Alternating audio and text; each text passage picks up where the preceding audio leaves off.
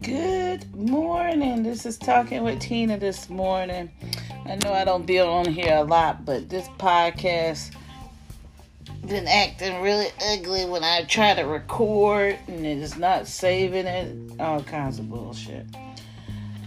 Today's topic is for the men. When your penis stops working. you hear me correctly. When your penis stop working. You know, women will stick with you when your penis stop working if you're willing to do, you know, certain things, even though your part of you is not working anymore. Let's just put it that way. You know, we can do oral sex, uh, more affection, maybe toys, you know, you know, things along that line. But if your dick play is no more play, your lip service should be at a minimum. I don't understand why men that have erectile dysfunctions have big fucking mouths. Shut the fuck up. Shut the fuck up. Nobody wants to hear your loud ass, ignorant ass. And your dick don't work. I'm just saying. You know, it's one thing you got to deal with your dick problem. Then you got to deal with mouth problem too. Chill out. You know, enjoy yourself. You ain't got to be loud and ignorant and doing all this extra stuff. Because at the end of the day, when you and that person go home, they know they ain't getting no dick tonight, uh, in the morning, or the next day. And then the ones that be out here having all these lady friends. Why the fuck you need all these lady friends for? I'm just saying. Why? I just want to figure that out too.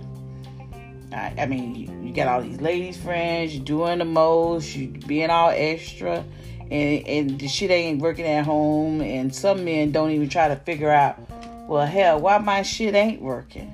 Don't even, don't give a fuck. Don't give a fuck. Let's work on that, man. Let's work on that bullshit. Because there's a woman sitting back right now saying, Tina, you right. And then some of them, they get real mean and nasty. They don't do nothing with you. Once they shit ain't working, they don't give a fuck about you or your feelings. Period. I remember I worked with a lady. Her husband asked her how was she um, getting off because he knows he wasn't doing nothing. No infection, no sex, no nothing. He didn't give a fuck about her needs being met. It ain't even got to be just about the sex part. It's just about everything else.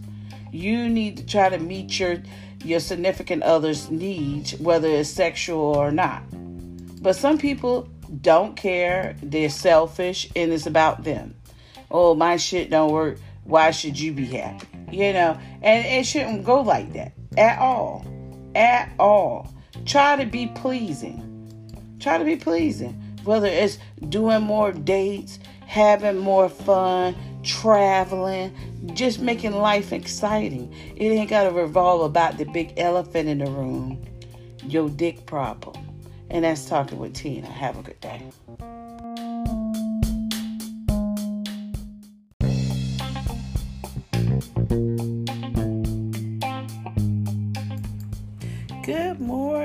Good morning. It's talking with Tina this morning. Today's topic is no matter how much history you have with a person, sometimes it's best to let that be what it is history. I um I am a person that if I call myself your friend, I'm your friend. I'm gonna rock with you. If you need me when times are good, times is bad, I'm gonna be there for you. My friend I know for a long time got fucked up in a situation where he was about to be homeless. I invited him to come to my home, stay as long as he needed to, even stay here till you got on your feet or whatever the case may be. So, whatever, his situation got better. He got an apartment, got a voucher, you know, for his place to stay. This is up in New York. So I said, you know, he was like, you know, I want you to um, come move up here, whatever. I've been wanting you to get to New York. I had a job interview. The job interview went well. The people pretty much wanted to hire me. Only problem I had was my living situation. You know, I hadn't really saved up any money. You know, I figured, you know, maybe I could stay at his crib until I found me something. That's where the problem comes in. I come to your house. First of all, you didn't have no food in there. Which I don't knock a person for what they don't have, but you didn't have no food, no toilet paper, and you were fucking rude on top of that. And we supposed to be friends. You came to my house. You stayed for two weeks. You ate. You bathed. You, you had clean clothes to put on etc. And I go to your home, I don't get the open door treatment. You pretty much giving me ideas on how to get me an apartment. Um, it sounds like you really don't want me to stay at your place. And I mean, keep in mind, I've been knowing this person almost 30 years, probably 30 years. And this is the thanks I get. So that's when I say, you know, sometimes you need to just cut people out of your life, period.